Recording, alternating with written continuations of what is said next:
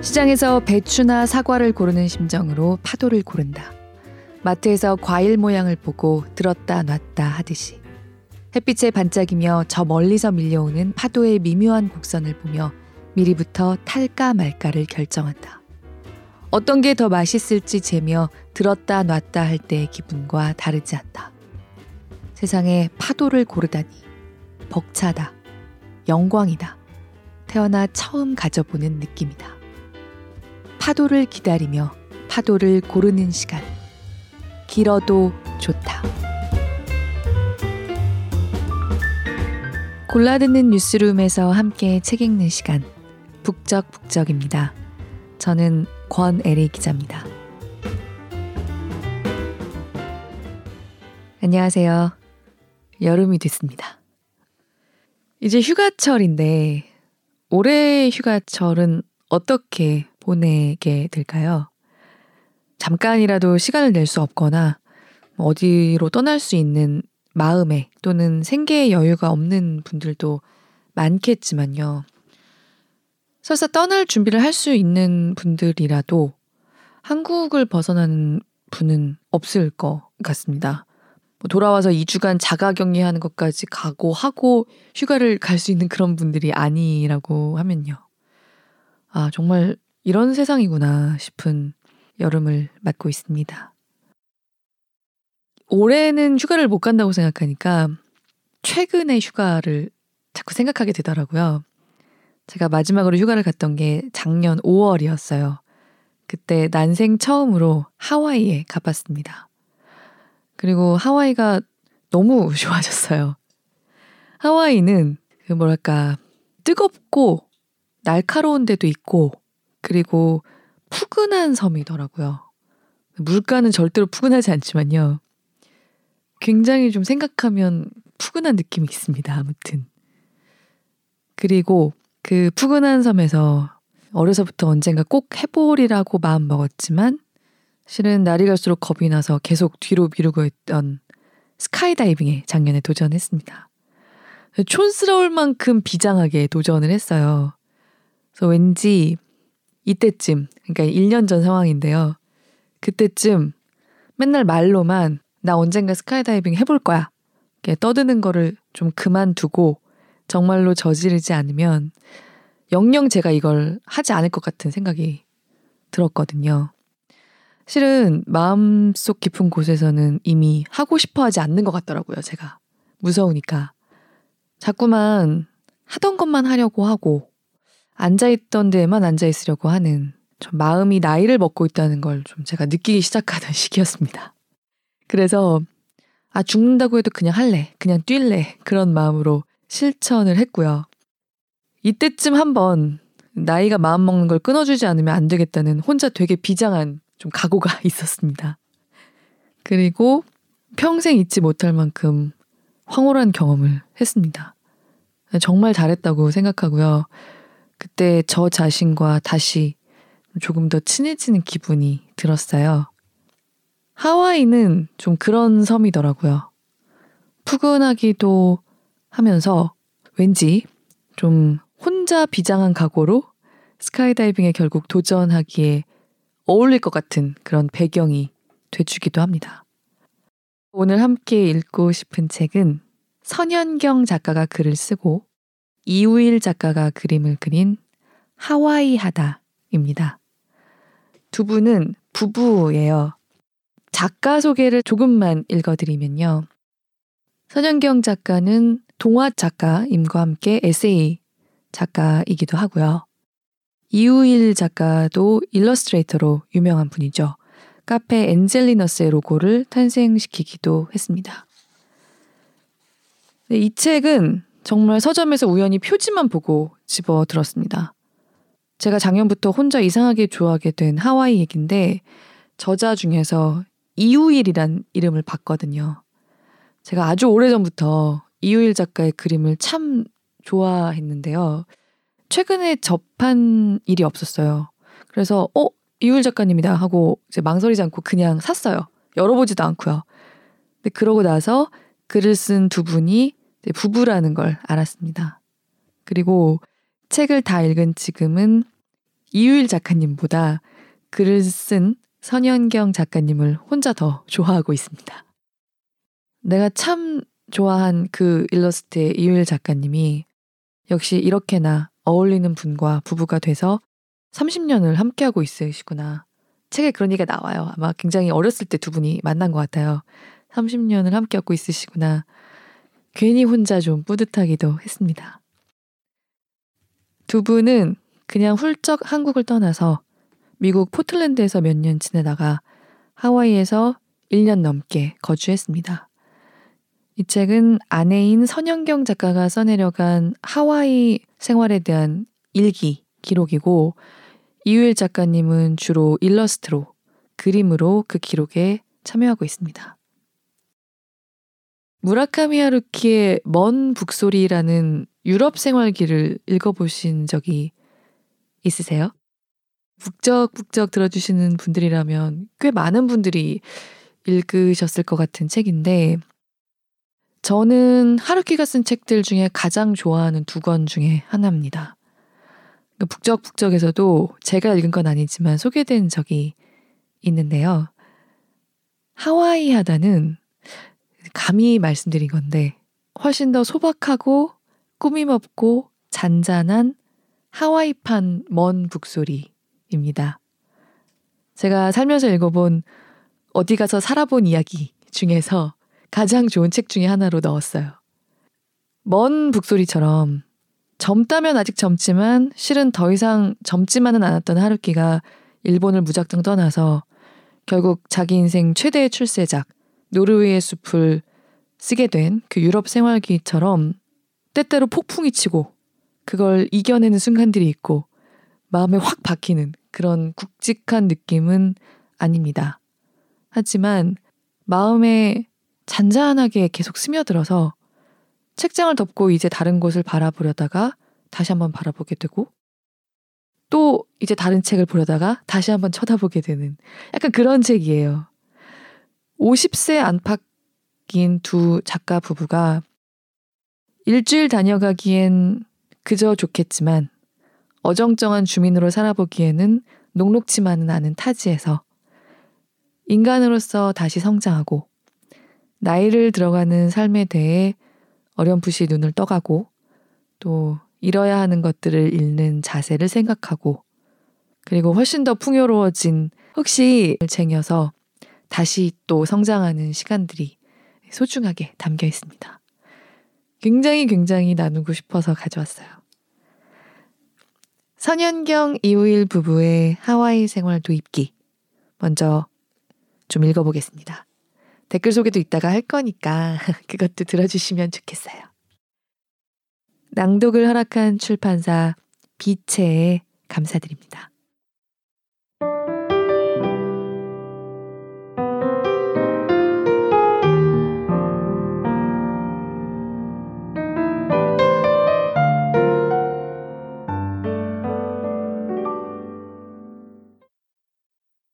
프롤로그 하와이로 올 때 나는 런닝화를 샀다. 호놀룰루 마라톤에 나가보겠다며 나름 좋은 것으로 골랐다. 우일은 낚싯대를 구입했다. 남편이 잡아온 해산물로 요리를 하게 될 나는 심심할 때마다 물고기 손질법을 검색하곤 했다. 어째서 이곳 하와이에 오면 우리가 생전 안 하던 마라톤도 하고 낚시도 할 거라 믿었던 걸까?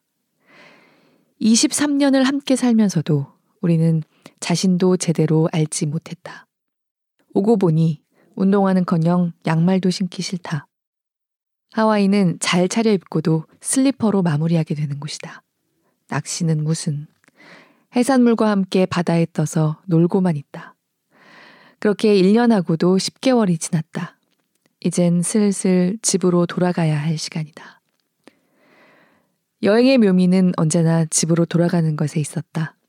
긴 여행을 하고 나면 김치와 밥이 먹고 싶었다. 귀찮기만 하던 부모님의 잔소리가 그리워지는 놀라운 경험을 했다. 익숙함으로 돌아가는 일이 기쁘고 설레었다. 그런데 요번은 다르다. 하와이에서는 이상하리만치 방향을 잘 알았다. 나는 손으로 글을 쓰는 신용을 해봐야 오른쪽이 어느 쪽인지 알아채는 어벙한 사람이다. 그런 내가 하와이에서는 좌우가 헷갈리지 않았다. 여기서는 좌우 대신 산과 바다를 말하기 때문이다. 요가를 할 때도 훌라 댄스를 배울 때도 오른쪽 왼쪽이 아닌 산 쪽과 바다 쪽으로 말했다. 좌우가 헷갈리지 않으니 집이 헷갈리기 시작한 걸까? 돌아가야 하는데 집이 어딘지 모르겠다. 나는 어디로 가야 하나? 우린 여기서 무얼 하며 지낸 걸까? 집밥을 해 먹고 책상에 앉아 일을 하며 15년간 함께 지낸 카프카, 우리 고양이까지 함께 있었으니 여행은 아니었다. 하지만 모든 걸 빌려 쓰는 처지라 현지인도 아니었다. 맑고 깨끗한 공기 덕에 코딱지마저 내 것 같지 않게 투명하고 하였다. 이런 곳에서 무얼 했냐 하면 우린 하와이 하며 글을 쓰고 그림을 그렸다. 포르투갈에는 창문하다라는 동사가 있다고 한다. 그곳에는 창문을 통해 바깥 세상을 만나며 생각하는 사람이 많기 때문이다. 창을 통해 다른 삶을 보고 생각하는 일. 우리도 하와이를 통해 다른 세상을 보고 서로를 생각했다. 우린 하와이 했다. 자주 바다에 갔고 바다에서 점처럼 작아지는 서로를 바라보았다. 그리고 아무리 작아져도 사라지지 않는 소중한 자신을 발견했다. 그렇게 우리는 하와이 하며 지냈다. 맘 놓고 하와이 하게 도와준 내 친구 미셸과 줄라이에게 감사 인사를 전한다. 한국어는 모르지만 말이 통해서 서로를 이해하는 건 아니니까. 22년 전 5일과 신혼여행기를 쓰고 그리며 다시는 함께 책은 안 만들겠다고 다짐했는데 다시 공동 작업을 했다. 하와이한 시간 덕분에 그 작업이 조금은 수월했다. 여전히 집이 어딘지 모르겠는 바보지만 어쩌면 집은 살면서 계속 새로 찾아내야 하는 곳인지도 모른다. 항상 집보다 더 좋은 곳은 없다고 생각했는데 집만큼 좋은 곳이 생겼다. 길지 않은 시간이었지만 떠났기에 가질 수 있는 시간들이었다. 버렸기에 가진 날들을 기록했다. 세상을, 사람을 그리고 우리를 조금 더 깊이 만나게 해준 시간이었다. 그 시간들을 함께 나눌 당신에게 하와이식 감사 인사를 전한다. 알로하, 그리고 마할로. 호놀룰루에서 선현경.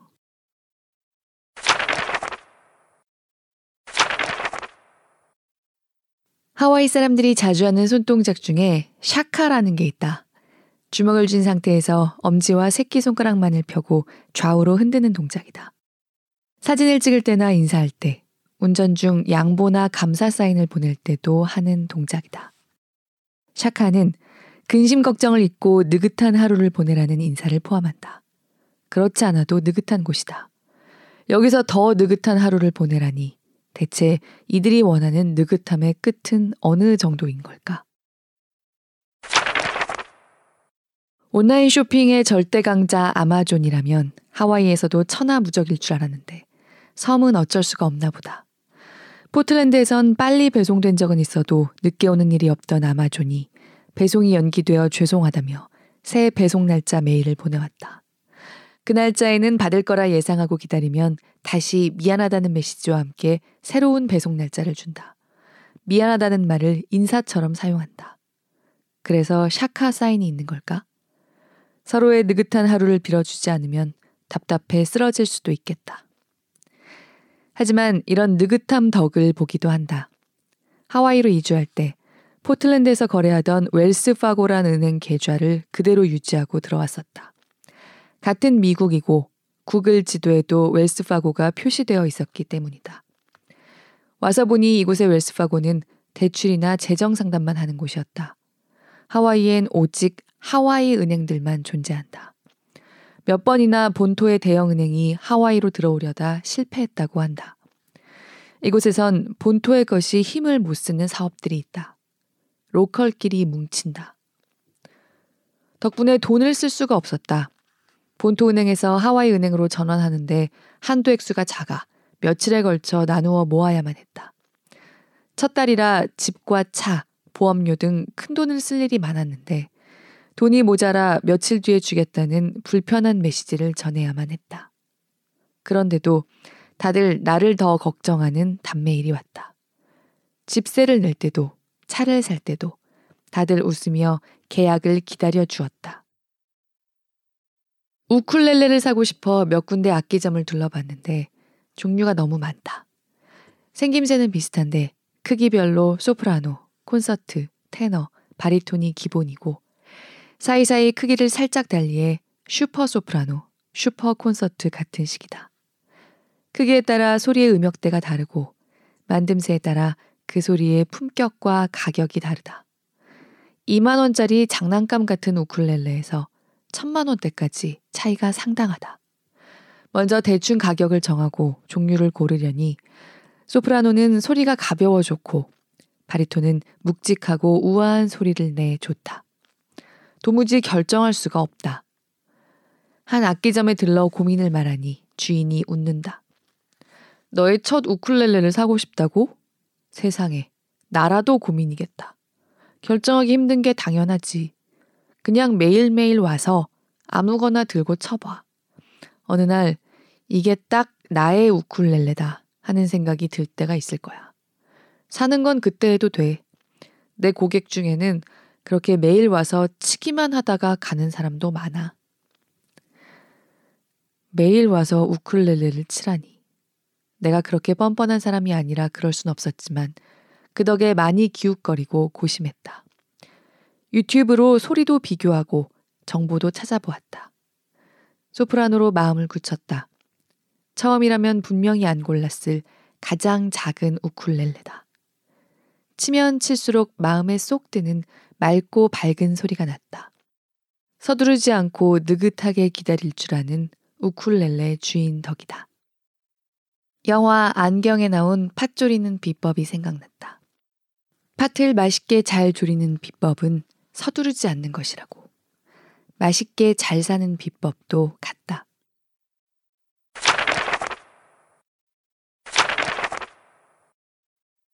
서울에 도착했는데 생각보다 춥지 않다. 바로 전날까지만 해도 영하 15도를 왔다 갔다 했다는데 거짓말처럼 따뜻한 날씨였다. 대신 어마어마한 미세먼지가 나를 반겼다. 하늘이 노래져 건물이 뿌옇게 보였다. 마스크를 안 쓰고 다닐 게 뻔한 내게 우일은 마스크를 쓰고 인증사진을 찍어 보내라고 신신당부했다.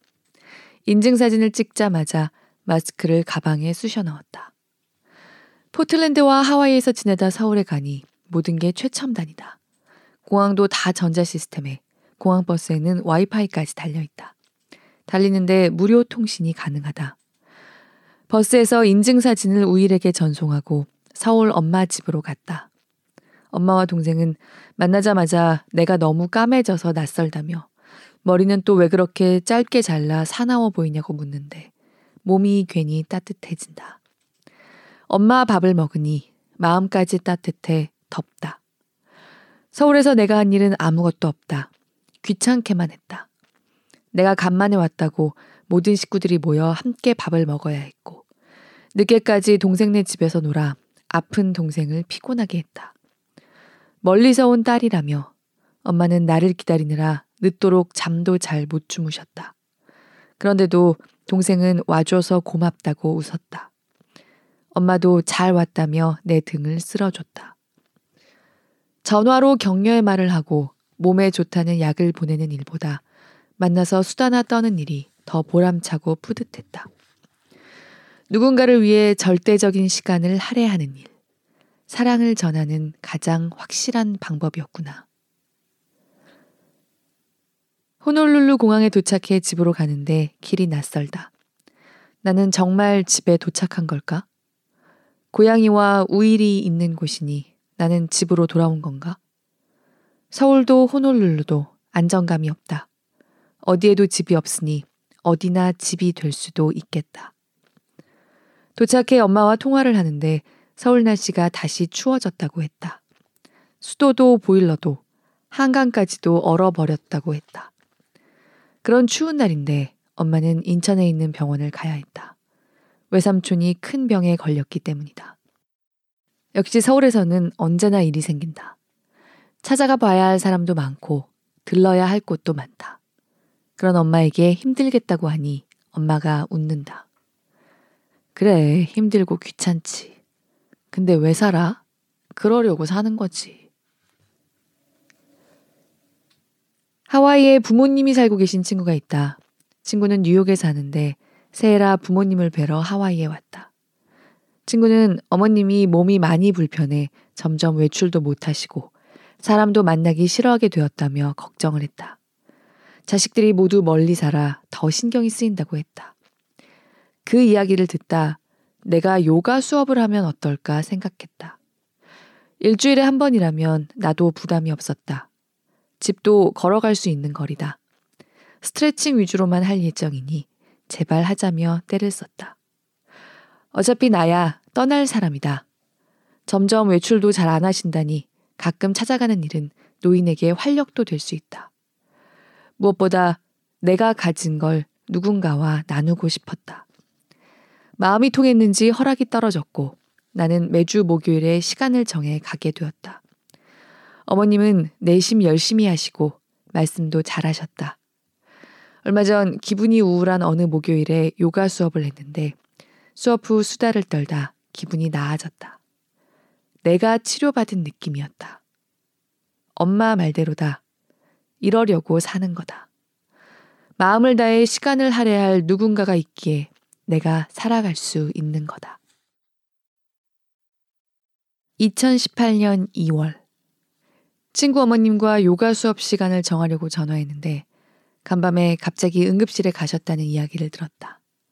문병을 가보니 위급한 상황은 넘겼다며 웃음을 지어 보이신다. 아니, 어떻게 알고 여기까지 왔냐며 오히려 내 걱정을 해주신다. 간호사가 내게 누구냐고 물었다. 가족이냐고 묻는데 난 가족은 아니었다. 우리 관계가 뭔지 잠시 머뭇거리다.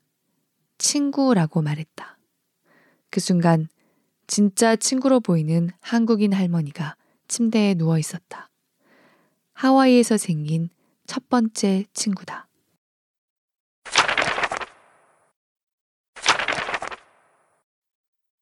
Idea's Music and Books에는 당연히 Hawaiian music이 압도적이지만 1960, 70년대 한국 음반들도 가끔 보인다. 하와이의 이민 역사가 길어선가 보다. 우일은 재즈와 하와이 음반을 주로 구입하더니 이미자나 배호의 음반도 곁들이기 시작했다. 하와이에서 듣는 흘러간 옛 가요라니 나름 풍취가 있다고 생각하고 넘어갔더니 언젠가부터 싸다는 핑계로 한국말이 쓰여 있는 판이라면 모조리 사들이기 시작했다.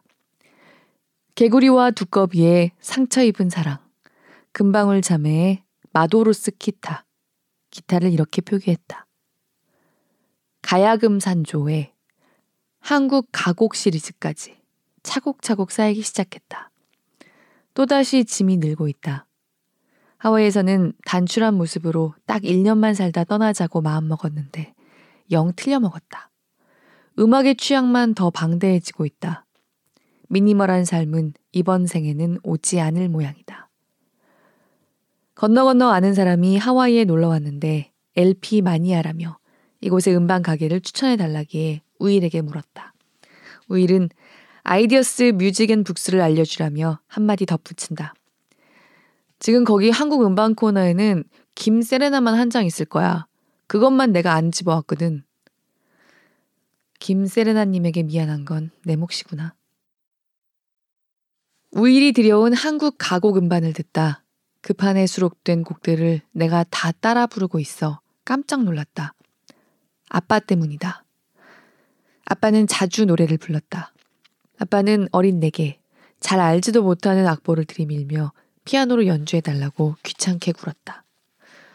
엉성한 연주에도 아랑곳 없이 옛 동산에 올라 보리밭, 봉선화, 고향 생각을 눈까지 감고 심혈을 다해 노래했다. 우일이 사들고 온 그 판에는 젊었던 아빠의 애창곡이 다 들어 있었다. 하도 들어 내 입에서 가사가 술술 따라 나왔다. 벌써 35년도 넘은 일이다. 그 후 한 번도 듣지 않은 노래를 아무렇지도 않게 따라 부르고 있다. 그때는 몰랐다. 그날 이후 아빠의 사업은 틀어지고 병이 생겨 아빠가 일찍 돌아가실 거란 걸 알았다면 그렇게 얼굴을 찡그리며 반주하지는 않았을 텐데. 그 노래를 아빠보다 더 늙은 나이에 하와이에서 듣게 될 줄 알았다면 그때 그리 짜증내지는 않았을 텐데. 노래 몇 곡으로 오랫동안 꺼져 있던 마음 한쪽 깊은 방에 스위치가 켜졌다. 시간 여행을 다녀온 듯 어지러웠다. 매달 마지막 토요일이 나도 기다려지기 시작했다. 내 작은 방의 스위치를 켜고 보니 그의 수집이 조금은 달라 보인다. 우일도 내가 모르는 그만의 어릴 적이 그리워 옛 음반을 들이고 장난감을 사는 걸까? 짐이 또 이렇게 늘기만 한다며 구박했는데 문득 그가 이해되었다.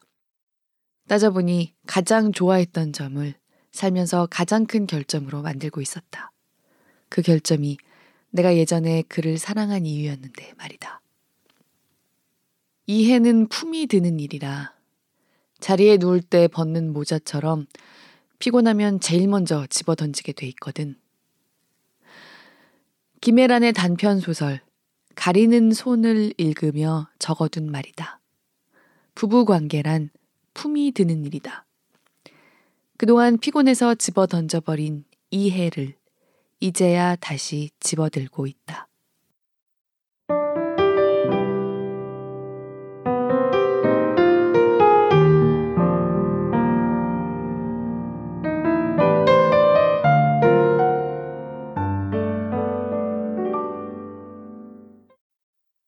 선영경 작가님과 너무너무 비슷한 거의 같은 경험을 저도 종종 어떤 노래들을 통해서 하고 있어서 방금 읽은 마지막 단락이 굉장히 마음에 남습니다.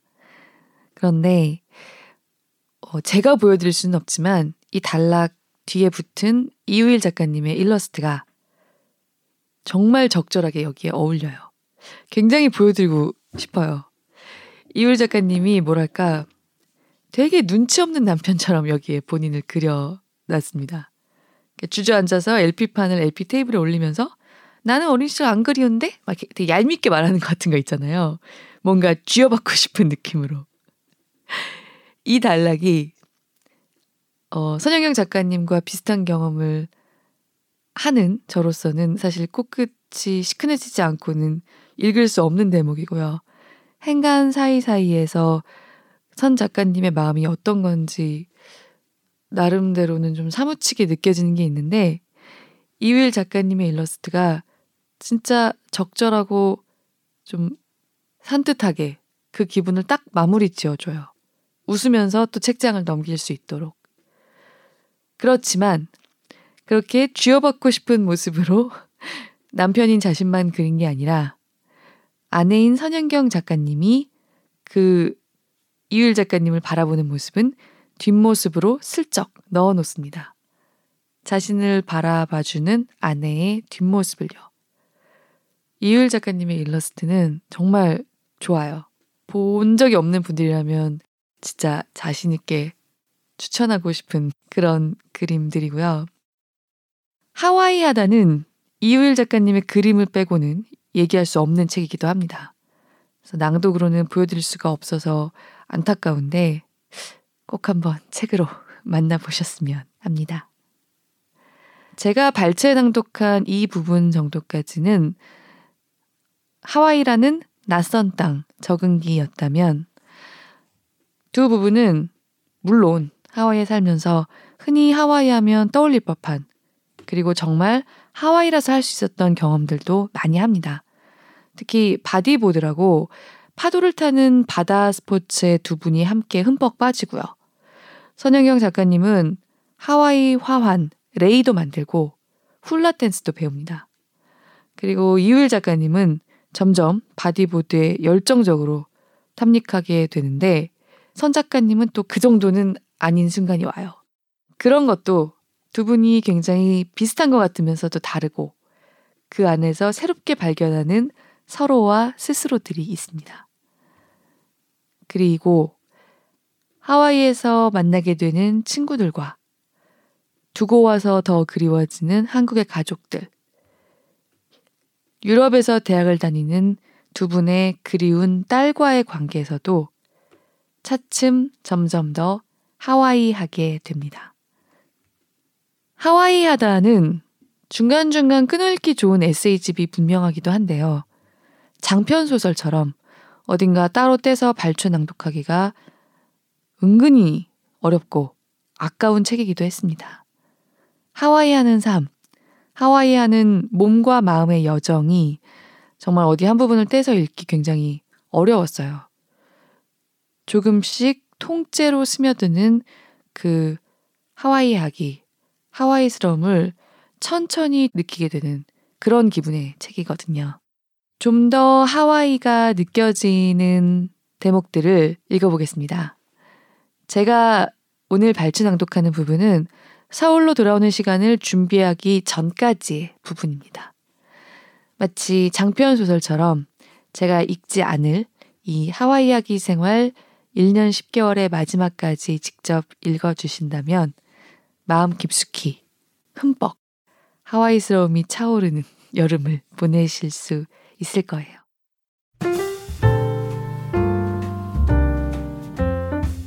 오늘은 특이하게 당신의 북적을 맨 끝에 소중하게 해봅니다. QLQ 카토님, 시바타 쇼의 그래도 우리 젊은 날이라는 책 추천해 주셨는데요. 읽어보겠습니다. 궁금해지네요.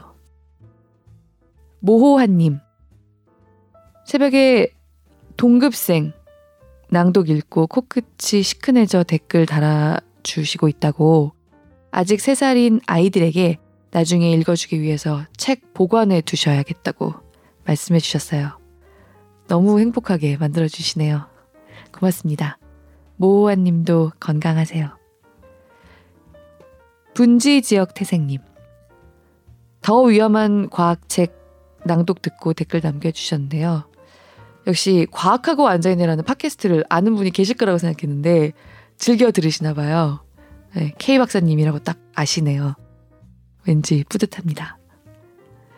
북적북적의 유일한 단점은 일요일 편성이라 온라인 서점의 당일 배송을 이용할 수 없는 것 뿐이라고 너무 고마운 말씀을 해주셨어요. 다시 태어나도 엄마 딸도 들어주셨던 걸로 기억하는데요. 정말 고맙습니다. 왠지 이번 책 하와이 하다도 좋아해 주실 것 같다고 짐작하는 건 어, 제가 좀 주제 넘은 것 같긴 한데 어떻게 들으실지 궁금합니다.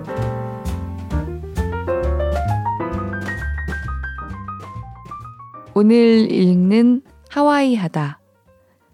여러분들께 조금이라도 소개해 드릴 수 있다고 생각하니까 설렙니다. 휴가 대신 하와이 하자고요.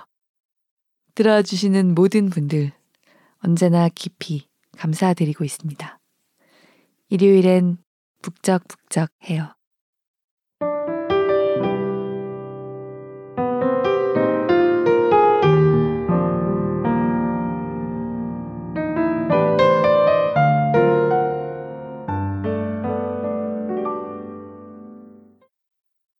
파도를 타는 일은 여전히 쉽지가 않다. 파도 앱에선 상태가 괜찮다 했는데 막상 바다에선 간간히 찔끔거리는 파도가 오기도 하고 뒤죽박죽 알 수 없는 파도가 오기도 한다. 파도를 타는 시간보다 기다리는 시간이 더 길다. 하지만 며칠 날씨가 안 좋아 파도 타기만을 고대하다 나왔더니 바다에 떠 있는 것만으로도 좋다. 하늘과 바다가 맞닿아 있는 먼 곳을 바라보며 파도가 올 만한 곳으로 가 자리를 잡고 기다린다. 하늘과 바다뿐인 망망대의 한가운데에서 파도를 기다리며 둥실 떠 있다. 저 멀리에서 일렁이는 파도를 바라보며 파도를 골라본다.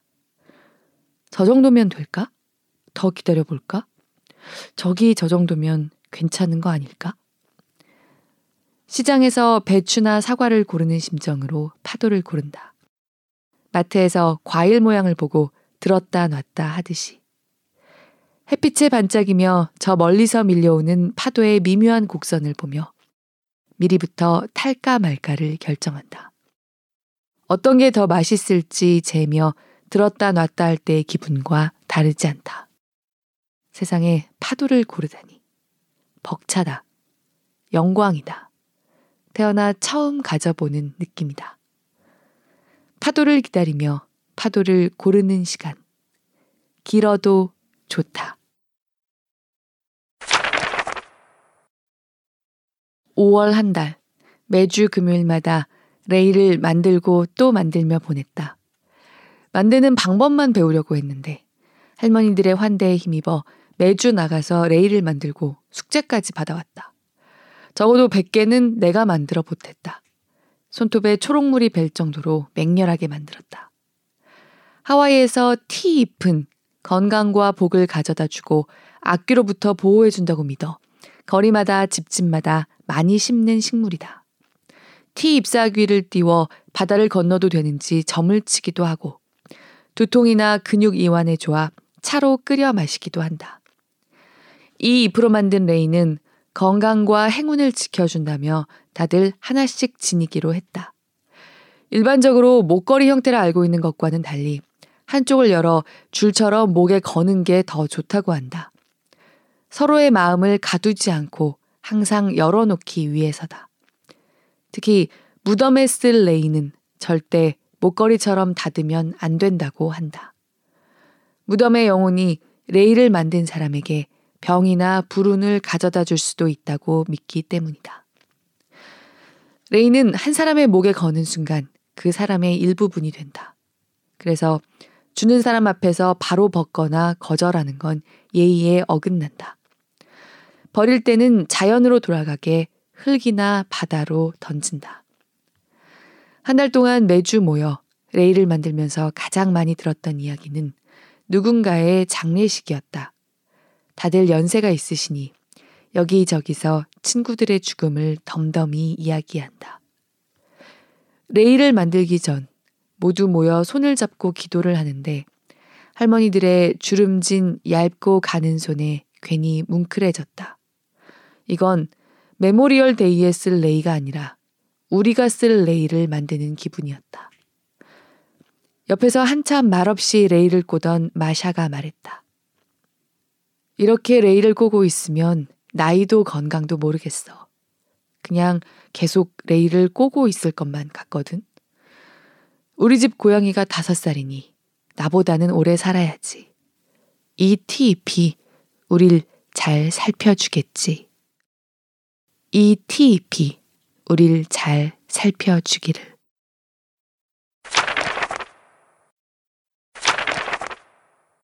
토요일마다 가는 훌라 댄스 수업이 석 달째에 접어들었다. 이제야 춤이 남들과 조금 비슷하게 추어진다.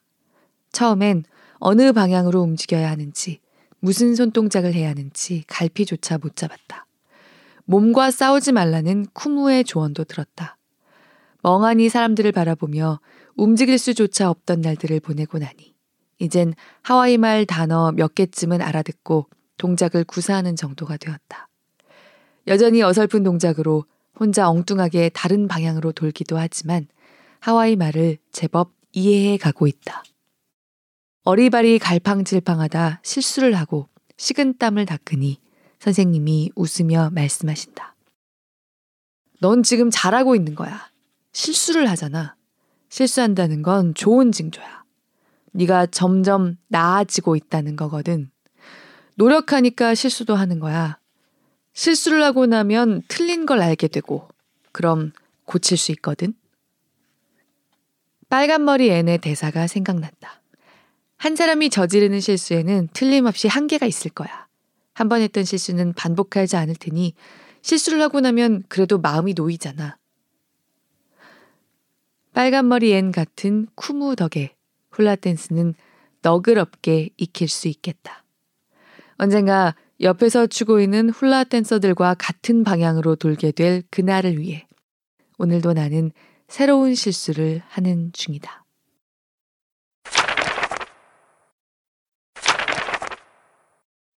파도를 기다리다 심심해진 하비가 뜬금없이 내 엄마 나이를 물었다. 나는 77이라고 대답해 주었다. 음, 좋은 나이지. 나도 빨리 이른 살이 되고 싶어. 골프장에 가면 내가 제일 어려서 늘 잘못 넘긴 골프공을 주워와야 하거든. 골프장에서 나 같은 60대는 베이비야. 빨리 70이 넘어 애들이 주워온 공을 공짜로 받아서 치고 싶어. 하며 웃는다. 건강한 60대다. 이렇게 인생을 원 없이 즐기는 아저씨를 보면 문득 한국에서 시큰한 무릎인데도 내색 않고 걸어 다닐 엄마 생각에 콧등이 시려진다.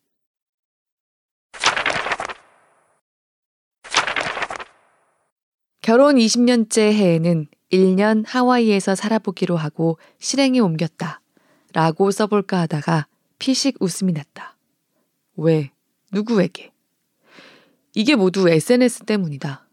결혼 10주년, 20주년을 챙기는 사람들 덕에 나도 그런 생각을 하게 되었나 보다. 어차피 몇 년 떠돌기로 한 거 하와이에서 살아보자며 왔더니 올해가 결혼 20주년이 되는 해였다. 결혼식도 아무 이벤트 없이 그냥 둘이 가장 좋아하는 목요일에 하자며 날을 잡았었다. 가까운 성당에서 식을 올렸고 긴 신혼여행을 해보자며 편도 티켓으로 유럽행 비행기를 탔다. 신혼여행을 빙자해 마구잡이로 떠돌아 다녔고 그 여행이 늘어져 1년을 떠돌았다. 생각해보니 지금도 똑같다. 별 생각 없이 짐을 싸서 포틀랜드로 갔다. 온 김에 하와이도 살아보자며 떠돌다 보니 4년이 지나고 있다. 그때보다 배포가 커진 건지 몸이 무거워진 건지 더 오래 머무르고 있다는 게 달라진 점이다. 감기에 걸렸다. 덕분에 나는 따뜻한 해변에 누워 책을 읽고 우일 혼자 bodyboard를 타고 있었는데 한 시간쯤 타던 우일이 조금 상기된 얼굴로 올라왔다. 머리를 와이키키 Wall에 부딪혔단다. 왼쪽 어깨에 연두빛 이끼가 묻어 있다. 모자를 벗어보니 머리 껍질이 벗겨져 덜렁거리며 피가 흐르고 있다. 집에 가자. 피나잖아. 어떤데? 많이 안 좋아? 아니, 깊지는 않지만 500원짜리 동전만 하기에 피부가 까져서 피가 흘러. 에이, 별거 아니네. 좀만 더 타다 가자. 오늘 파도가 너무 좋아. 머리 껍질을 덜렁거리며 다시 바다에 들어간다. 좀비 같다. 파도가 유난히 좋기는 했다. 한 일자로 넓고 힘있게 들어오는 깨끗한 파도다. 파도의 간격도 적당해 가끔 쉬어가는 시간도 준다. 감기에 걸린 나도 한번 들어가 볼까 하는 마음이 드는 파도다. 우일은 한참을 더 타다가 물 밖으로 나오더니 어깨를 으쓱하며 말한다. 이 정도는 도장이라고 생각해. 퀸스 해변에서 파도를 타도 된다는 확인 도장인 셈이지. 그렇다면 그는 도장을 너무 많이 받고 있다. 무릎의 상처는 없는 날이 없다. 상처가 아물만 하면 새로운 상처가 생긴다. 50이 넘은 아저씨의 무릎치고는 너무 험하다. 이건 불황자나 미취학 개구쟁이 소년의 무릎이다. 아무리 조심해도 꼭 암초에 긁히고 까진다며 피를 철철 흘리면서도 희죽거리는 우일. 이렇게 뭔가에 빠진 우일의 눈. 오랜만이라 반갑긴 한데 조금 걱정이다. 하와이 공항. 은서가 도착했다는데 입국 비자 문제로 두 시간이나 나오질 않았다. 우리는 내내 마음을 졸이며 기다렸다. 그렇게 만난 은서가 노브라로 해맑게 다가왔다. 우린 조금 당황했다. 우리의 반응을 읽곤 자신이 다니는 학교 분위기를 알려줬다. 네덜란드에는 대부분의 여자 대학생이 노브라로 생활해 자신도 자연스레 브라를 벗고 살았고 그랬더니 소화도 잘 되고 몸도 편해 세상이 달라 보이더라며 웃었다. 하지만 서울에도 가야 하기에 은서는 작심하고 브라를 몇 번 착용해 봤다고 한다. 스스로도 서울 거리를 노브라로 다닐 수는 없을 거라 생각했던 모양이다. 하지만 오래간만에 착용한 브라가 너무 갑갑하고 불편해서 그냥 노브라로 살기로 했다며 해벌쭉 웃어 보였다. 나와 우일은 상관없었다. 1년 만에 만났는데 브라 따위가 뭔 상관이겠나. 늘 휴대전화 안에서만 보던 딸의 얼굴을 실제로 보고 만지니 그저 기쁘기만 했다. 마르고 긴 밋밋한 체형인데도 여름 옷이 얇다 보니 언뜻 봐도 민망한 실루엣이 연출되긴 했다. 하지만 우리 눈에는 마냥 예뻤다. 뭐 그럴 수도 있겠다 하며 따라 웃었다. 드디어 은서가 왔다. 은서와 있으니 하루가 한 시간처럼 빨라 어떻게 가는지도 모르겠다. 아침 점심을 바로 전에 먹었는데 다시 저녁 고민을 하고 있었다. 은서는 안 본 사이 주량이 꽤 늘어왔다. 은서와 우일과 나, 셋이 앉아 게임도 하고 술도 마시니 모두가 친구다. 은서는 혼자 암스테르담에서 훌쩍 컸다. 혼자 있는 시간이 그녀의 마음을 자라게 했나 보다. 앞으로 또 다른 시간 동안 은서는 어떻게 성장할까? 성인이 된 딸을 낯선 곳에서 만나니 친구 같다. 아주 오랜 기간 공들여 친구를 만든 기분이다.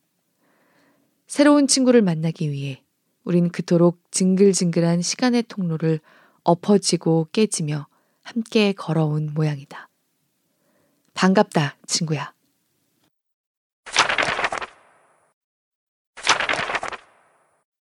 나는 감사하게도 살면서 전쟁이나 큰 재난은 겪어본 적이 없다. 평온한 삶을 살아왔다. 나란 사람은 태풍이나 허리케인이 코앞에 닥치면 그때 생각해 보겠다는 아니한 사고방식의 소유자다. 고민을 미리 하는 건 시간 낭비라 생각한다. 우일 말대로라면 요행을 바라며 사는 사람이다. 그런 나와 달리 오일은 알 수 없는 이 세상이 불안해 늘 동태를 살핀다. 고민 없는 나 같은 사람을 한심하고 불쌍하게 여긴다. 그리고 아직 겪지 않은 재난과 암울한 미래를 구체적으로 상상해 준비한다. 나는 그런 우일이 더 한심하고 측은하다. 최악의 시나리오를 써 스스로를 괴롭히는 사람이니까. 은서 초등학교 3학년 때 커다란 도끼가 집으로 배달되어 왔다. 정갈하게 깎은 나무 칼자루에 도끼날은 가죽 보호대로 쌓여 있는 봄이 고풍스러웠다. 하지만 길이가 내 허리까지 나오는 험악한 도끼는 도심의 가정집에 필요한 물건이 아니었다. 구입 이유를 물으니 만약 극심한 추위로 빙하기가 갑자기 빙하기가 오면 모든 집의 물건을 닥치는 대로 부숴 땔감으로 만드는데 사용할 거라고 했다. 우리 집은 나무벽이고 마당에 나무도 많으니 비상시에 이 도끼가 유용할 거라 했다. 그뿐만이 아니라며 덧붙였다. 가족을 보호하기에 법적으로 아무 문제 없이 소지할 수 있는 물건이 도끼라는 결론에 이르렀다고 했다. 비상시 도구도 되고 위협적인 무기도 될 수 있는 도끼 소지자가 된 스스로를 은근 대견해 했다. 이해는 할 수 없었지만 비상사태를 대비하고 가족의 안전을 지키겠다는 그 마음 아무래도 좋았다. 덕분에 우리 집에는 늘 비상용 구명 가방과 비상약, 구호 물자가 상비되어 있었다. 재난주의보가 들리면 우일은 언제나 비상용품을 정비했다. 호우주의보가 내리면 모래주머니까지 구입했다. 태풍주의보가 발생하면 라면과 물을 박스로 샀다. 추위를 막을 수 있는 알루미늄 담요가 들어있는 가방도 있고 비상용 태양열 조명 등도 있다. 정수 필터가 장착된 빨대도 있었다. 구정물에 꽂아도 곧바로 마실 수 있는 물로 바꿔주는 신기한 정수 빨대였다. 동네 친구들과의 술자리에서 어이없는 우리 집 사정을 푸념했더니 엉뚱한 결말이 나왔다. 재난 경보 발생 시엔 우리 집으로 모이자는 거다. 우일이 가진 생필품과 비상용품으로 어떻게든 버틸 수 있지 않겠냐며. 결론이 좋다. 그러기로 했다. 이런 우일이 재난경보가 내린 바다에 나가겠다고 속으로 비웃으며 잠자리에 들었다.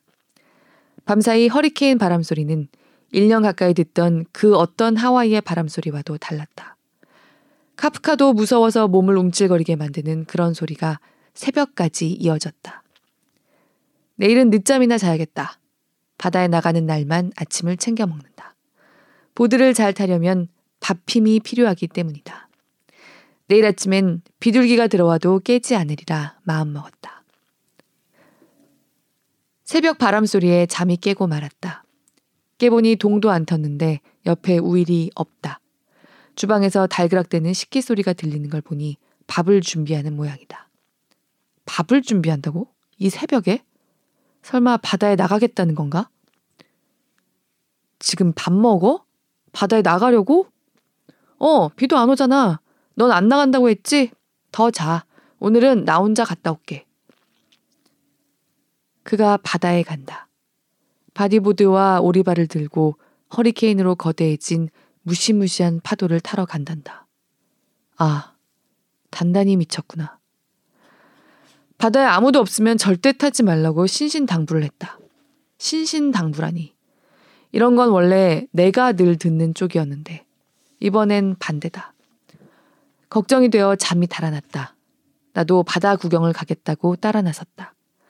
간만에 보드 타는 사진도 찍고 분위기도 살피자 생각했다. 그보다 여차하면 말릴 생각이었다. 썰렁하고 무서운 아침 바다를 상상하고 나갔는데 로컬들이 때로 모여 파도를 타고 있었다.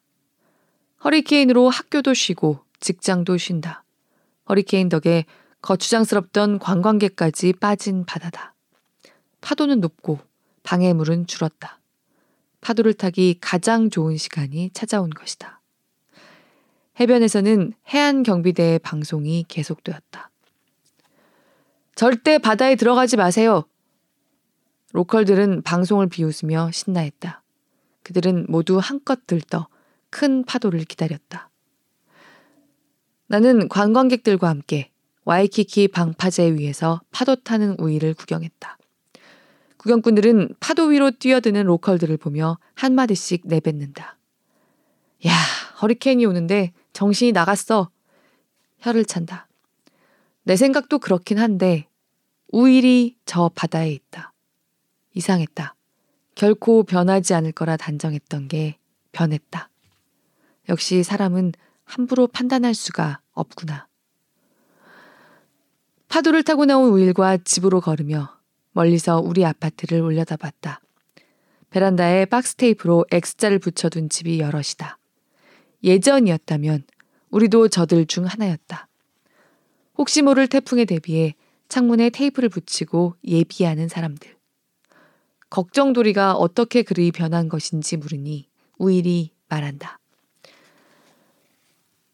지금보다 더 좋아지기를 바란다는 건 욕심이지. 아무리 생각해도 앞으로 내게는 지금보다 더 나은 미래가 없더라고. 시간이 가면 몸은 더 늙고 힘들어질 거야. 지구 환경도 더 나빠져 바다에 못 들어갈지도 몰라. 그래서 오늘에 더 충실하려고. 역시나 이번에도 어두운 미래를 상상한 그였다. 성격은 그대로인데 삶에 대한 태도가 달라졌다. 그래, 바라던 바다. 아인슈타인이 말했다. 어제와 똑같이 살면서 다른 미래를 기대하는 건 정신병 초기 증세라고. 다른 미래를 원한다면 지금 여기, 바로 이 순간부터 다르면 된다. 우린 우리에게 주어진 가장 좋은 오늘을 함께 살아가겠구나.